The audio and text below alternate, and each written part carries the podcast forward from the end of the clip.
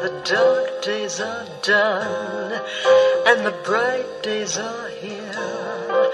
My sunny one shines so sincere. Sunny one so true. I love you.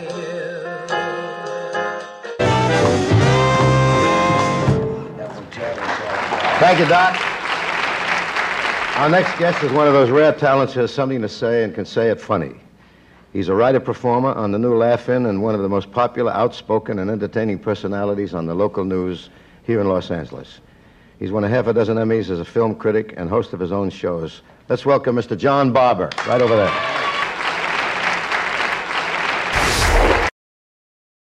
He's a writer performer on the new Laugh-In and one of the most popular, outspoken, and entertaining personalities on the local news here in Los Angeles.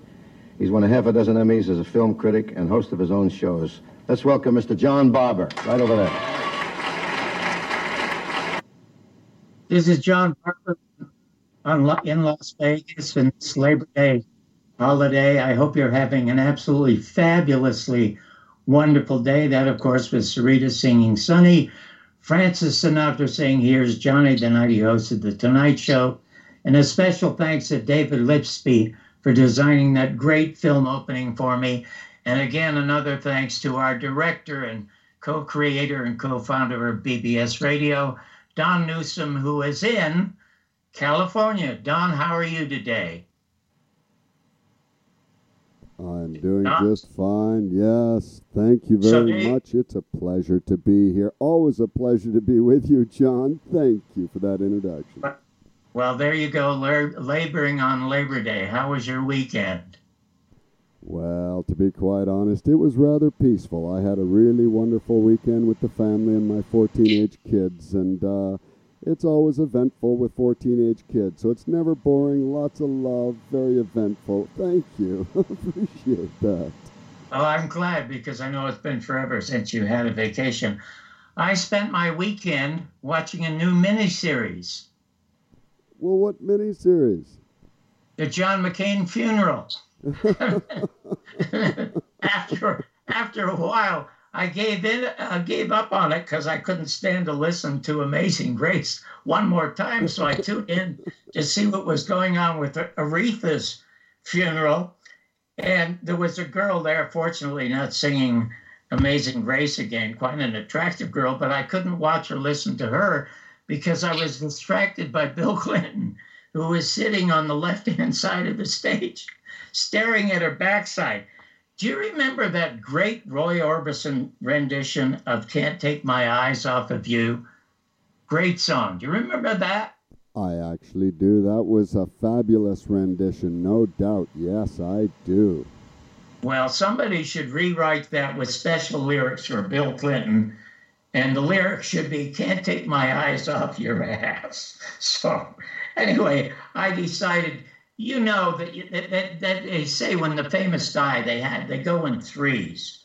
And that's true. The last couple of weeks of course it was john mccain and then there was aretha. But the biggest loss for me was an old dear friend of mine neil simon. Now we have aretha's music which is absolutely wonderful but to me even more important than music, the sound of music is the sound of laughter. And for decades, that's what Neil Simon gave us. I mean, John McCain singing Bomb, Bomb, Bomb in Iraq wasn't very funny. And we never got a laugh over John McCain until the news this weekend kept telling us and reminding us that he was an American hero.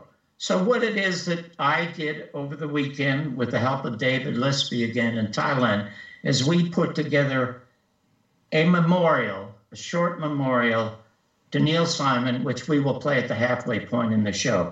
But right now, I want to talk to one of the most interesting people we have ever had on the show. He got the largest response we've ever had of any guest on the show, and we've had a lot of the very famous and the very successful. He is by far one of America's most original, interesting, prolific, wide ranging authors with 11 books on the bestseller list, beginning with a book that took him forever to get published called The Confessions of an economic hitman. One of the most important books in America since the murder of John Kennedy. And in reading that book, you may get some insights into why they murdered, murdered President Kennedy. But the one thing that interests this man much more than economics is people, real people, indigenous people. And ever since he was on the first time, I've wanted to talk to him about an amazing book he has called The World Is As You Dream It. And you know, we all dream of a better world, and there's no better person on the planet to talk to about this than my guest right now, John Perkins. John, thank you so much for being here. I appreciate it on this holiday. How are you? I'm, I'm great, John, and I'm very happy to be here with you. Thank you so much for including me on, on this Labor Day. Well, I, I, as I said in the introduction, I've wanted to talk to you about that a long time because to me, it is just amazing that you wrote this book about the economic facts of life and how the world works and how the world is run. And at the same time, you have this, and that's all like in the present or in the future, but you have this unbelievable interest in indigenous peoples, especially in South America. When did that start for you, and how and why did it start? Well, it started in 1968 when I was trying to avoid the Vietnam draft um, and joined the Peace Corps. Uh, and the Peace Corps sent me deep into the Amazon rainforest uh, to live with people who, at the time, were famous for shrinking the heads of their enemies, the Shuar. Uh, and that was considered to be a pretty gruesome thing, but what I discovered is a very sacred ceremony. And these people were extremely well connected with nature. The Peace Corps sent me in to help them form credit and savings co-ops, which is absurd because they had no currency whatsoever. Uh, they were they were listed as the most one of the most impoverished people on the planet because they had no they had no currency, they had no money. But when I got there, I discovered these were pretty prosperous people. They had really good lives. They lived a nice, you know, they lived, they had plenty of food, they had plenty of water, they they, they, they lived good lives. And they had no need of credit savings co-ops. They couldn't use them. I very quickly learned that I had a great deal to learn from them, although nothing to teach them. And it was primarily about the importance Go ahead. Excuse me, how old were you at the time? Were you not frightened by them because of that custom? And how on earth did you converse with them? Because obviously you didn't know the language. Yeah, when I first got there, the Peace Corps had sent me eight weeks of training to learn Spanish. And then they send me to people who don't speak Spanish to do something that these people couldn't possibly do. So my first with the U.S. government were with uh, insanity, you know. And but there was one guy in the community who spoke Spanish, the school teacher. So at the beginning, I, I did everything through him, and over time, I learned to communicate with more people. And more and more of the young people at that time were learning Spanish. And yes, I was terrified. And I have to say that I hated the first six months that experience. I absolutely hated it. I got very sick. I was dying. I lost a tremendous amount of weight in a short period of time. And one of their shamans healed me by teaching me to change my perception. So it was an incredibly important teaching. And then he, he demanded payment to become his test. Now, I have to tell you, John, back in 1968, 69, I graduated from business school. There was no future in shamanism. there is now. But um, I had no desire to be his apprentice but I had I felt I had no choice. He'd saved my life, and uh, as it turned out, it was the best thing that ever happened to me. It changed my life, and I became accepted by the community. I became a member of the community. I spent the next couple of years living with them, and I go back all the time now. I was just there uh, about two weeks ago uh, with them once again. I take groups there. I, am a founder, co-founder of the nonprofit Pachamama Alliance, and also Dream Change, and, and we take groups to learn from these people. They have a great deal to teach us. I want to talk to you about the groups, but first I want to go back to the business of where you said that it was a very important ritual. In what way was the shrinking of a human head an important ritual? Well, that wasn't an important one necessarily, but for them, their belief system is that every human being has three souls, three souls, and one of those is a vengeful soul.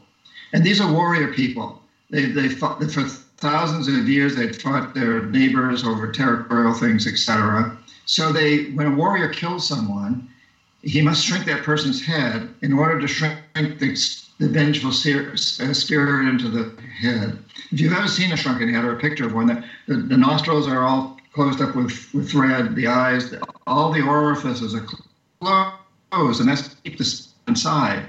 Uh, and then, after the head is shrunk, they, the, the warrior who killed the man spends a year ceremony welcoming that the spirit of that person into his own community. And in that process, he recovers from you know what we think of as post-traumatic stress syndrome. When we know that when warriors kill people, soldiers kill people, they're often haunted by those they kill.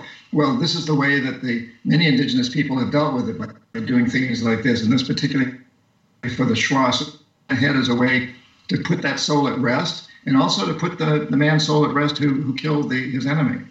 You, you, you said that the shaman changed your, saved your life and changed your perspective. Now, you come from a very rigid culture, I would imagine, which is the culture that we're raised in in this country. Why on earth were you receptive to that?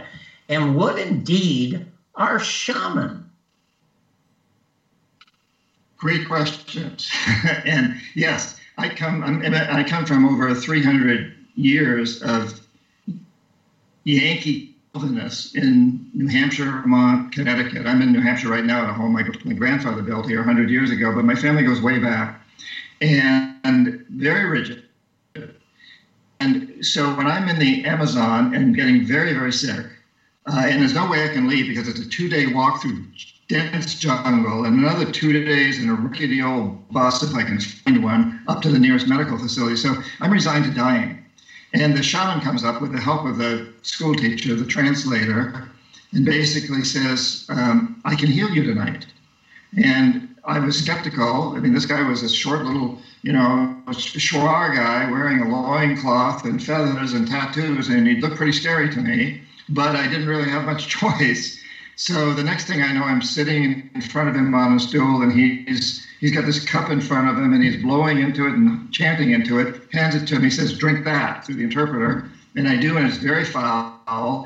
And I start vomiting. I'm only been vomiting a lot, but this time I'm vomiting serpents and monsters and dragons and worms and all these things. I'm seeing them. And what I, you know, what I, what I now know is I, I, was taking something that's become quite popular in the United States and elsewhere called ayahuasca. But at the oh, time, gosh, what at is the time? Had, yeah. What what is time, ayahuasca? Well, it's a it's a plant that's become it's become kind of chic in the United States. I, am a little concerned with some people are using it, but it's what we call it's it's a, in the United States as a hallucinogenic, uh, like LSD, but it's a plant. Oh, my goodness! Now to the now to the question. And Joe, after I ask this question, I know you're a huge fan of John's and have read all his all his stuff or most of his stuff. I want you to join in. But this, this is the question. You said that you take groups of people into this area of South America. When did you start doing that? Was this your idea long ago, or did people start to read your material and say, hey, Mr. Perkins, next time you go, can I tag along and how much would it cost? Yeah. Well, yeah. And let me just complete the story of the ayahuasca. What happened when I was on that journey? So that night, what I saw was that uh, I, I grew up very hygienic, New England culture. We washed our hands a lot and we ate very bland foods. And suddenly I'm living with people that have never seen a bar of soap and they eat some very strange foods. very strange to me. Uh, squirming white grubs and they, you know, anyway, I won't go into it. But so on that, that journey, that shamanic journey that night, what I saw was that I, um, every time I ate these foods or drank the kind of beer that they make, out of manioc by the women chewing and spitting manioc. Every time I drank this stuff, which I had to do a lot of because there wasn't anything else, I'd hear a voice like my mother saying, Son, it'll kill you. but I also saw that the Shuar were very, very healthy people, men of Tarzan, you know, and the women, I was in my early 20s, so the women were looking really good. So that night, I came to realize that it wasn't the food or the drink that was killing me, it was my perception, my mindset. Oh, wow.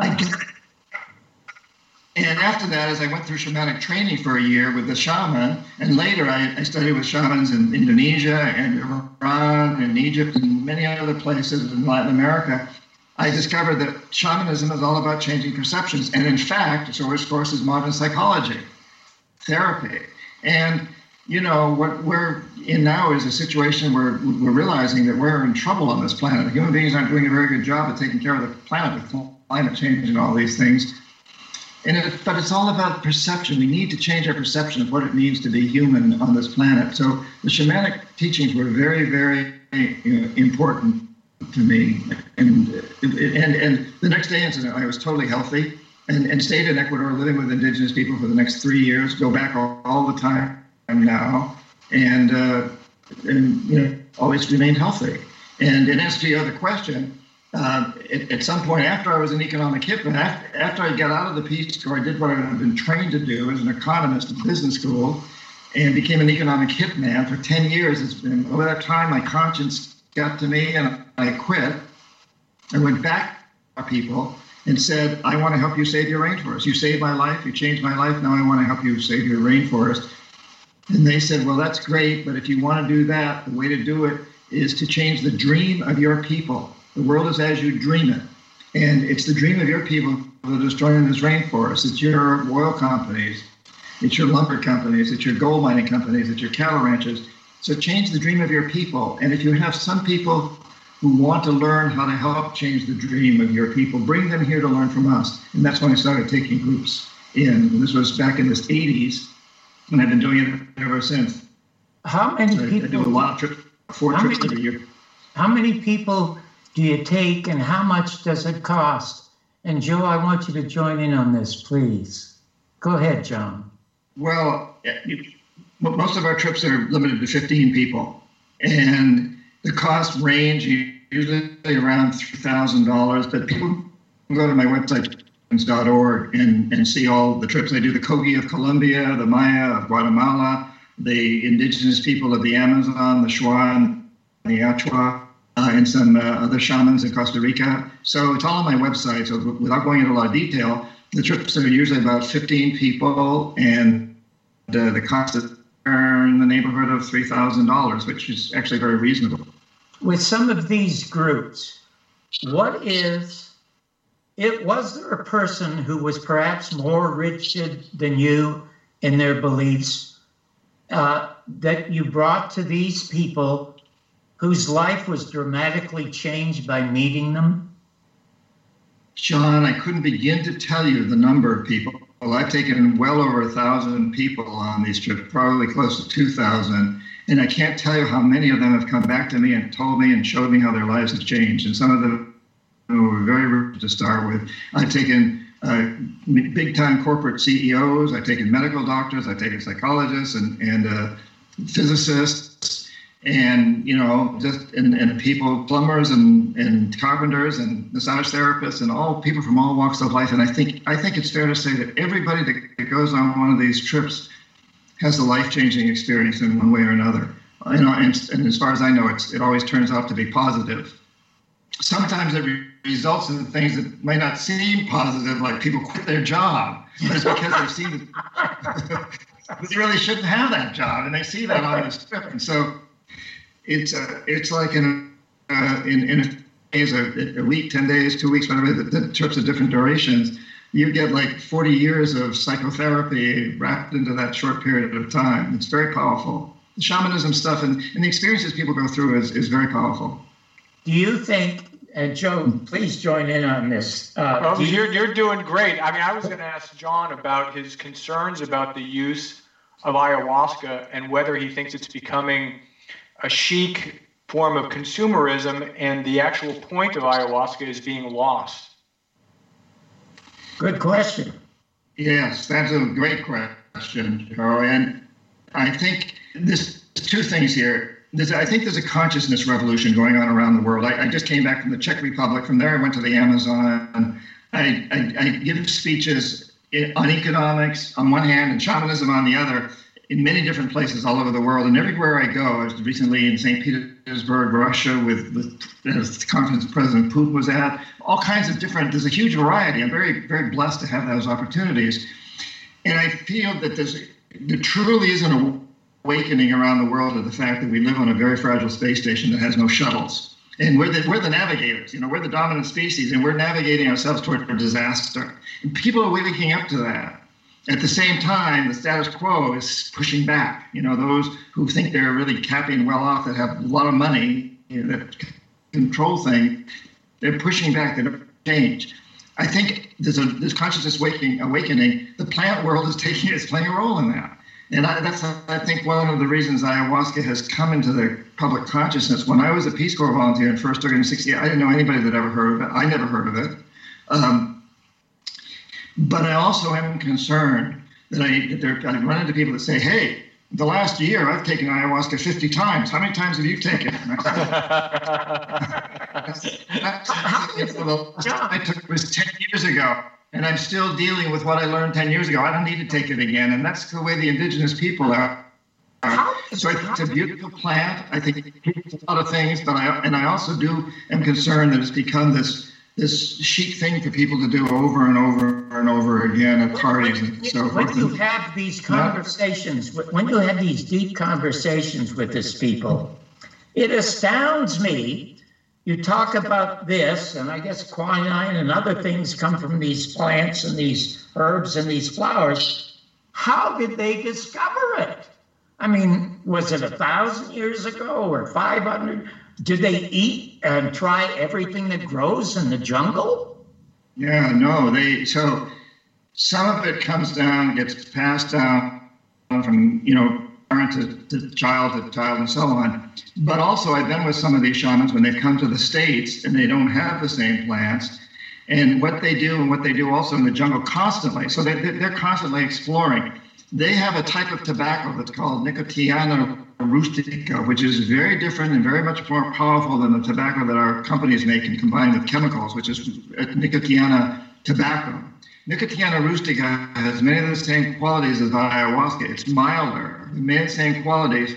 They take that as a snuff up the nose, and that and through that they journey into the plant world. They go and they sit in front of plants, and the plants tell them what they can do. Now, this sounds pretty bizarre to you know us in the United States. I think to think plants telling them, but we are learning more more about the ability to communicate. Even the botanists are understanding about how plants pass chemicals through their root systems and communicate with each other. The shamans uh, use this tobacco to help them journey into the plants to learn more about them. So there's two routes. One is you pass all this knowledge on, but they're also constantly experimenting. And you know, many, many I've seen I've seen estimates that as high as 70% of the pharmaceuticals we use in the United States and Europe today came from the, the plant world. A lot of them from the Amazon. Now they're synthesized. Yeah, Now, synthesized. you said you brought you brought CEOs and lawyers and psychiatrists. Psychiatrists need to go more than anybody, I'm sure, to the, to South America, and then you said you brought some of the shamans to the United States. For the shamans coming to the United States, it must have been almost soul destroying. I don't know how else to say it, but it had to be absolutely total culture shock for them. You know, that's interesting, John. I'll, I'll, I'll answer that by a little story. The first time we brought a couple of shamans out of the Amazon to San Francisco, I, I'm a co-founder of the Pachamama Alliance, a nonprofit that works with them. We had a meeting up in the top of a penthouse in San Francisco of major donors to the nonprofit. There were these two shamans. I was translating for them. And, and you, we could look out, we could see the Golden Gate Bridge and the, and the Bay Bridge. It was an amazing, spectacular view from the top of this building. And one of the people asked the shamans, they said, You must feel really homesick here. What's it like? It's your first time out of the jungle, and look at where you are. And these men answered, This is Mother Earth. This is home. We feel at home here. This is uh-huh. Mother Earth. They're very, very, very grounded. And they say, "Do I miss? We miss our families? Yes, but you're our family too. We're all we're all families." And they have this very holistic view of the stars. Everything is, is part of us. They sound almost like American Indians when they talk about the wheel of life and the circle of life and how all the foods are somehow interrelated in that circle of life. You know, I would think, John, that when you are hired, you obviously have a speaker's agent because you're in demand. I would imagine more people would be a whole lot more interested in hearing you talk about this than economics. Is that so? I, John, you broke up on that. Could you just repeat the question? Yeah, I would just You, say you think more you would be interested in what? More people would be interested in what you're talking about now, these indigenous people and the shamans, and how the dream of the world is changing. Uh, that they'd be more interested in that than hearing about economics. But you know, America is rooted deeply, deeply, deeply in the profit economic system, uh, capitalism.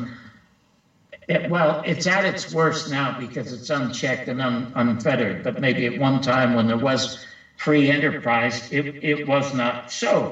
But do you think, have you observed perhaps maybe that dream changing in our culture, in our society? The shaman telling you that it's necessary for us, most powerful country in the world, to change that dream. Do you see it changing? I, I do. I, I'm very, very, very hopeful. It's, it's, it's happening. And as I said before, there's a setback. The people that run the big, you know, the big corporations, the very wealthy, and this is in, indicative, in, indicated by current political situation where nobody can seem to agree on anything, but everybody's trying to stop change who's sitting in high positions. At the same time, there's this huge undercurrent. I think the fact we had Bernie Sanders running and we had a Trump running in, in, on two extreme ends of the spectrum, really, uh, shows is this huge, deep dissatisfaction. And some people are looking for an authoritarian figure, Trump, and others are looking for a socialistic figure, Sanders. And then there was the middle road, which was which was Hillary. I think, but I think that the underlying thing is a huge dissatisfaction. There's a need to change that dream. And we, and I talked to a lot of corporate uh, conferences, to big corporation people, and I don't, I can't, I don't talk about shamanism per se, but I see the same thing as being perception change. So I think that we have had a perception uh, since I got that the business of business is to maximize profits, short-term profits, regardless of the social and environmental costs. That's been taken in a terrible direction, but it's just a perception, just like my perception that the foods in the Amazon were killing us.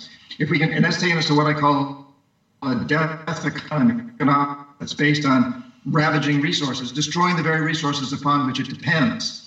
If we change our perception and say, no, the, the business of business, the business of business and government is to create long-term benefits for everyone, for our children, our grandchildren, and for the, for the earth itself.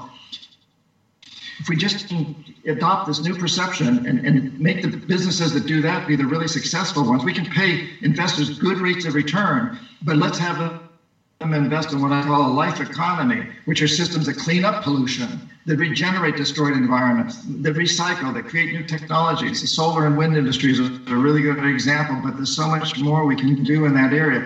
We have an opportunity now to really move in a huge, beautiful new direction. And I think shamanism guides us in that way. It says all we have to do is change our perception of what it means to be successful. It isn't about being accumulating more materialistic things that, that destroy the earth. It's about growing in ways that help the earth, that clean up destroyed environments, and that help to feed starving people around the world and, and create a better situation for, my grand. When when are you taking your next trip? Uh, are these things very frequent, or there may be five or ten a year? Typically, I do I do one to the Kogi of Colombia in December. I've got one coming up this December, and then to the Maya of the Mayan people of uh, Guatemala in January, and also to some shamans in Costa Rica in January, and then the Pachamama Alliance trip is in August. Just every year we pretty much have a very similar schedule, but dates change somewhat. But yeah, I'd love to have some of your listeners join me. These these trips are beautiful and they're, they're fun and they're very very enlightening, if you will. How can people get a hold of you if they wish to join you? And have you taken your family? Have I taken what? Have you taken your family on one of these trips? Yeah. My, my, actually, my daughter started going on these, which started going to be the Mayan people when she was eight months old. And she went on the founding trip for the Pachamama Alliance when she was 12. Yeah, and you know, my best friends all go on these trips, um, and people can get a hold of me. Go to my website, johnperkins.org is the is the best way to find out about everything. Uh, uh, the information about the, the trips is there, and I hope you guys will come. Oh, listen, I would love to. I would absolutely and totally love to do something like that. I'd be a little bit frightened, like you. you I'm, I'm going to have to fit it into my regimen of ayahuasca. Uh, I, well, well, you know, and and on the Mayan trip to oh, which is in January. That's that's uh, that's a great trip. It's a it's a deep, deep, profound trip, and yet it's physically quite easy. Um, and when we don't do ayahuasca on that trip, we do we do do this this tobacco that to me is just as powerful. It's a little, it's milder, but you do it over a few more days, and it's. I'll tell you someone. I'll tell you someone, someone who would absolutely love to do that is my son. He is one of the brightest people. I've only met three geniuses in my life uh, Buckminster Fuller, Jim Garrison, and my son. And he's uh, one of the co executive producers of a show called Criminal Minds. And I'm telling you, he would absolutely love to go on one of these trips with his wife, especially with his wife, who is uh, is also she treats uh, she treats people who are addicted to prescription drugs in Hollywood, and she's never going to run out of clients. John, I want to thank you so, so much for coming here. I want you to come back often. And again, where can people go to find you and make arrangements to go on these trips with you? johnperkins.org, www.johnperkins.org, no, www.johnperkins.org. Uh, and uh, I got a, you know, I'm on Facebook and Twitter, but the best place to start is the website. There's a little box where people sign up for my monthly newsletter. It's short, comes out once a month. There's one coming out next week about plants. Incidentally, know what we've just been talking about you have, to, you have to put your email address in the little box. So I really encourage people to do that. And I hope to see your son and you and his wife and Joe to see us looking that, at that would be fantastic. I know screen. I know that you went to a lot of trouble to be here today, and I deeply, deeply appreciate it. Right now, I'm going to say goodbye and good luck to you. Joe's going to stick around because Don, are you still there? Don? I am here, yes, and it's a Would pleasure. you would you do would you do me a favor now? I don't want to do the usual intermission. I want you to play the little tribute that David and I put together for my long ago friend uh, Neil Simon. Could you play that for me? I for would me? love to, absolutely, sir. And we're going to play it right now. Enjoy. Here we go, the intermission video. Thank you so much. Hi. Sadly, there's a whole lot less laughter in the world today now that Neil Simon has died, the author of The Sunshine Boys and The Odd Couple. I first met Neil in 1972. I'd just done a piece on the air about what it must be like to be a Jew today in this world following the massacre of those Israeli athletes. And when I get off the air on the phone, is Neil. He tells me that he's getting the Heart of Israel Award at the Beverly Hills Hotel and asked me if I would come and MC the event, and I agreed to do it. So for a couple of years, we're casual friends. We talk on the phone or we chat when we see each other at a play or at a movie. But we got to be really close friends right after I attacked him publicly in one of my reviews, and the review was of his movie version of The Sunshine Boys. He's not as good as the book. In this case, I told Neil, the movie wasn't even as good as the play. Now, the play is about two Jewish comics who loathe each other and don't speak for 30 years and finally want to get together. And on Broadway, they were performed by two great Jewish actors, Jack Albertson and Sam Levene. But when it came time for Neil to make the movie, movie. Now get this.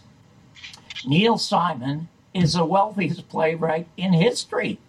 I mean, even if Shakespeare got residuals, Neil still has more money in the bank, so he could have done anything he wished with this movie. But instead, he tried to Presbyterianize it for Americans to consume. So they stuck in Walter Matthau and George Burns. So I told him the next thing he has to write is a letter firing himself as his own casting director. And then I said to him that this was going to be one of my last reviews because after 10 years at Los Angeles Magazine and KNBC with Tom Snyder, I'd have had enough. Well, he called me back immediately. He said, Hold it, John, you can't do that. Who is going to tell the emperors in this town that they're wearing no clothes? And so I said to him, Neil, I have just run out of creative, imaginative ways to say it's a piece of crap. So he said, Okay, I'm with you on that. But I understand you're doing a comedy album. And I said, That's right. It's based on my reviews, and it's called I Met a Man I Didn't Like. So he said, Can I write uh, some of the liner notes for you.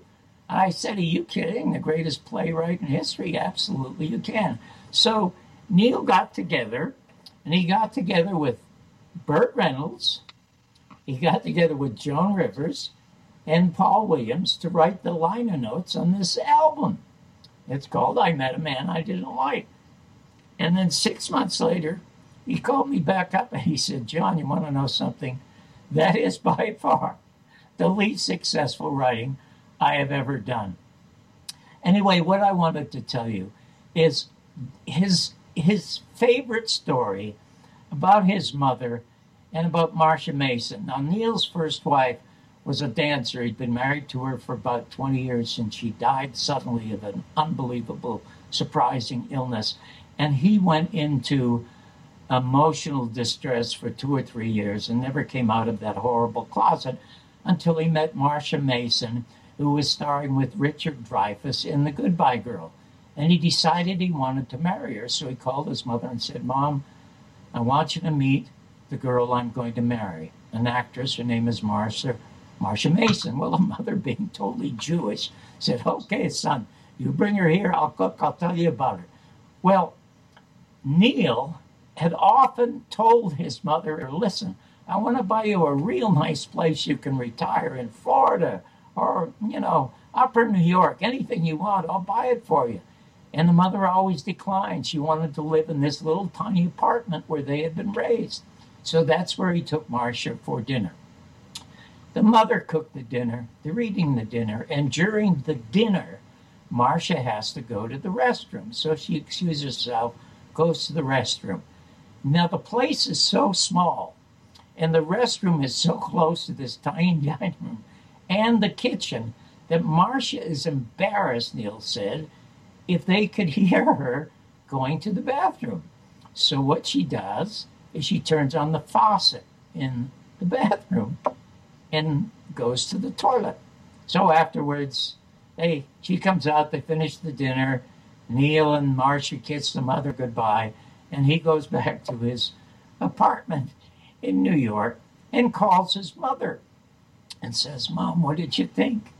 And the mother says, Son, I'll tell you, she's a pretty nice girl, but she pisses like a horse. See you next week.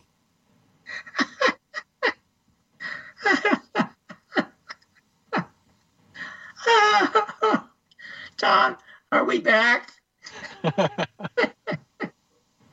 oh gosh. Oh, that is so funny.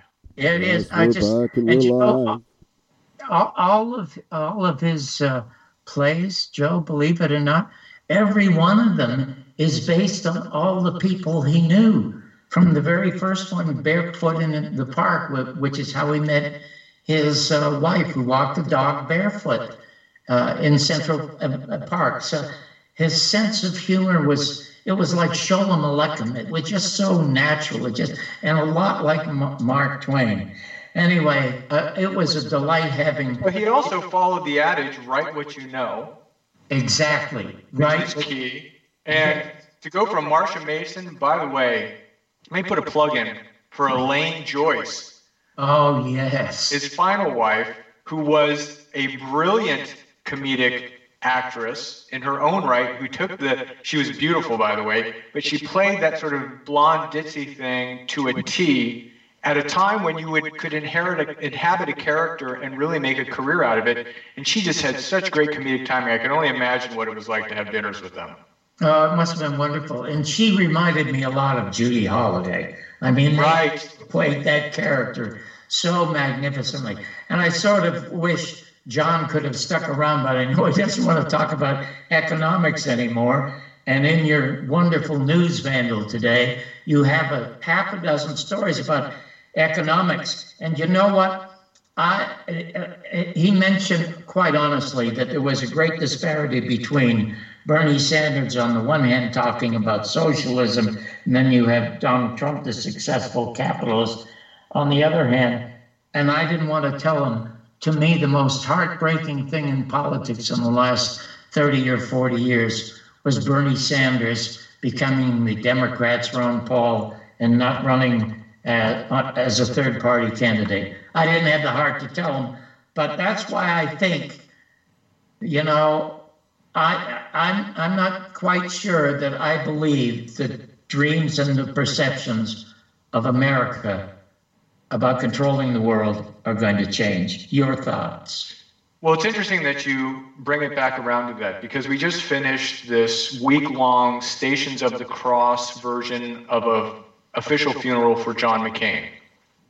And there are many, many critiques of John McCain. There's been a lot of celebration, but of course, I see all the critiques on the libertarian uh, uh, right and on the um, progressive left, and people really imbuing in John McCain a lot of the uh, responsibility and the blame for the Iraq War, for America's warmongering, for its uh, empire. And there's no doubt that John McCain never met a conflict or an intervention he didn't like. But one thing struck me about that, which is these authors who were who rushed to blame John McCain, and particularly for Iraq. I thought, well, one thing, he wasn't actually president, but let's put that aside because the, the, the crucial element behind the support behind the war for Iraq was the support of the American people. And in retrospect, I think we absolve the American people for their willing participation in the wanton destruction of a bystander nation under false pretenses that would be Iraq. We forget three out of four Americans wanted to go to war with Iraq. Uh, almost 70% of them believe that Saddam was responsible for 9 11. And yes, don't, excuse me, but don't you think that's because the president, president of the United States and Condoleezza Rice and, and Powell all said they're weapons of mass destruction? At And- the same, but at the, but John, at the same time, Knight Ridder in particular was blowing apart those narratives. They were blowing apart the aluminum tubes. They were blowing apart the yellow cake. There were millions of people marched against the Iraq War. That's true. If you wanted to know, you could know. I think that one of the issues that we don't deal with in America is that our empire and our American exceptionalism is actually something that the American people willingly participate in. Why do we have the military at NFL games? Is it because the NFL is the military is being imposed on people, or is it because people like to say, "Oh yeah, there goes that overflight. Yeah, look at those fighter jets going over." We endorse it and I think in, on some levels, we like to find these sacrificial lambs that we put on the altar and we say, see, John McCain was a warmonger and he's the reason why America's empire is the way it is. When really, if we think about it, particularly in terms of socialism, the, the greatest, the biggest socialism program on the planet is the U.S. military. It provides millions of jobs to many people. For people who, for young people who don't have an access, don't have access to a college education, it's their only way out of their dead end uh, lives uh, in their hometowns. And it, it provides health care, it provides job training, it provides money for college, lifetime benefits in terms of home buying, lifetime benefits in, in terms of health care. And we're okay with that because it's part of the, the military state that we've established in the United States, one that we all embrace, I think, more willingly than we're willing to admit. Well, you, you said if you want to know, you can get to know. You said that Knight Rider tore it apart. Knight Ridder, because I don't know about Knight Rider, because David Okay. Hasselhoff wasn't involved. But They, they tore it apart That's because you read everything, so you knew it. But that news never got on the mainstream news. And I remember when one of the generals uh, from uh, the Pentagon was put on Oprah Winfrey's show, and it's before the invasion. It's the moment I stopped watching Oprah Winfrey.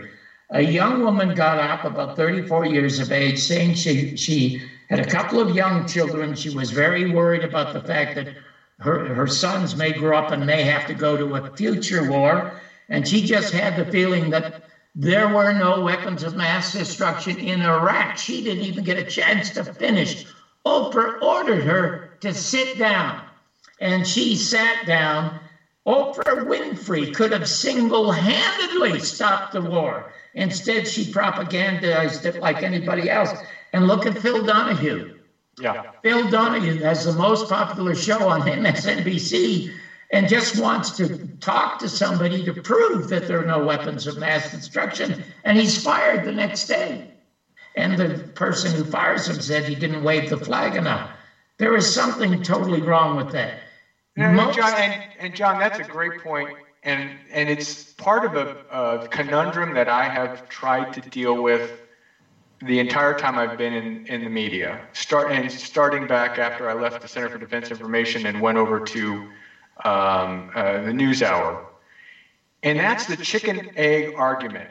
Is it that the media is giving the people what it wants to give them, or is it that the media is giving the people what they want? And at the beginning, I was on the other side of the chicken and the egg argument that really the media is is responsible for what the people believe. Over time, though, it has occurred to me that the, that really the the media is giving the people a lot of what they want and expect. You know this as well as I do. If you put something on and people don't like it and it doesn't make money, it's not going to be on.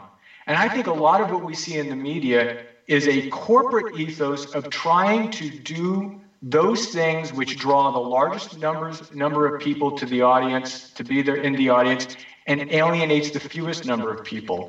And in the aftermath of 9-11 i've become more convinced in retrospect that the media did, was afraid of looking unpatriotic to the extent to which they were pushing out all voices that could be deemed unpatriotic because it was feeding this bloodlust narrative that the American people had.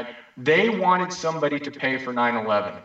They wanted somebody to pay, and Iraq ended up becoming the sacrificial lamb for that anger that they felt, and quite justifiable anger based on the images of 9 11.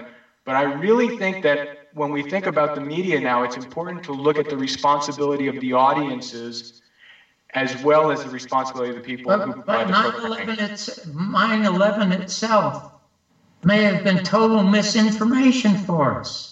well, I, I, I look, particularly when we look at the involvement of the Saudis and how that has been whitewashed, you are not going to get an argument out of me. But I mean, it was like it was like a replay of Mark Lane's book Rush to Judgment. They literally shut down any investigation of 911. I think the turning point for most Americans, because you mentioned earlier, there were literally millions of people who marched against the impending war in Iraq, but they saw it did no good. And you know, it takes a lot for somebody to put down their cell phone and turn off their television set and get out on the street and march. It doesn't happen anymore. And I don't think it will ever happen anymore in America.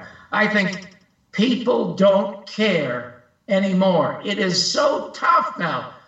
The suicide rate is climbing dramatically in this country, not just among soldiers, mm-hmm. but amongst people among, amongst people in the middle class. I, America is on. I think that John Perkins is right.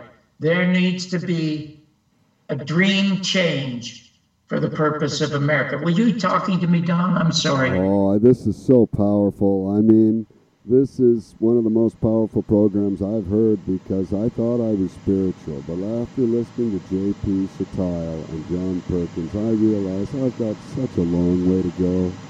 I mean, no, no I do.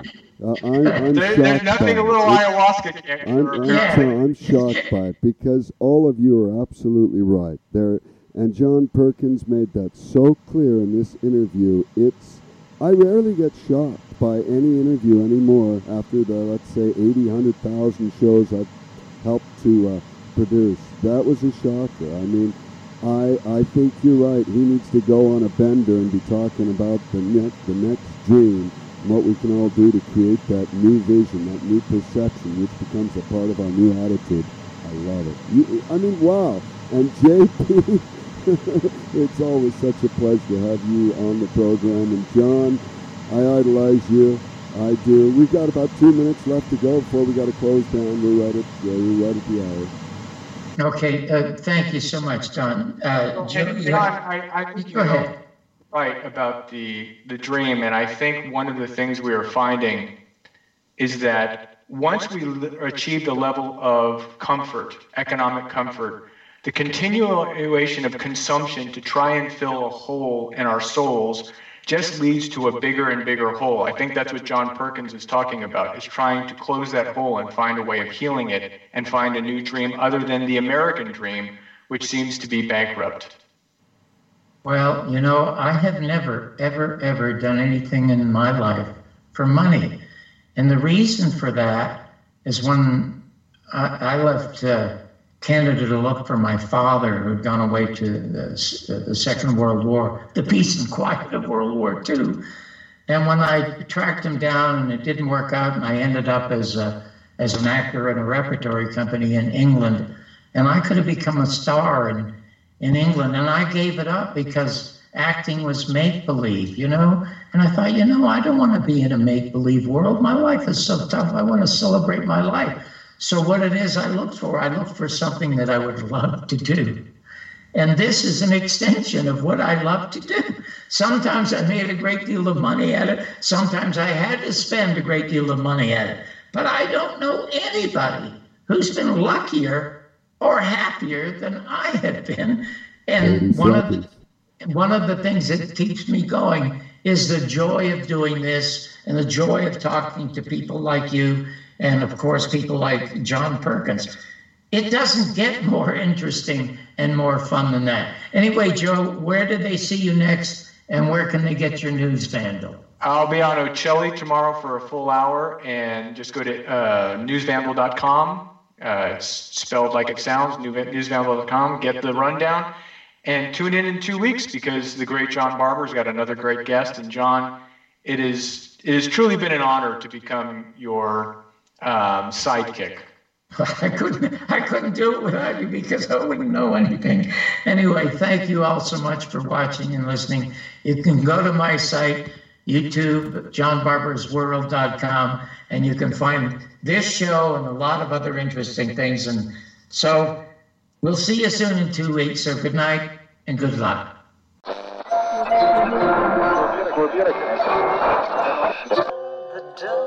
days are done and the bright days are here. My sunny one shines so sincere. Sunny one so true. I love you.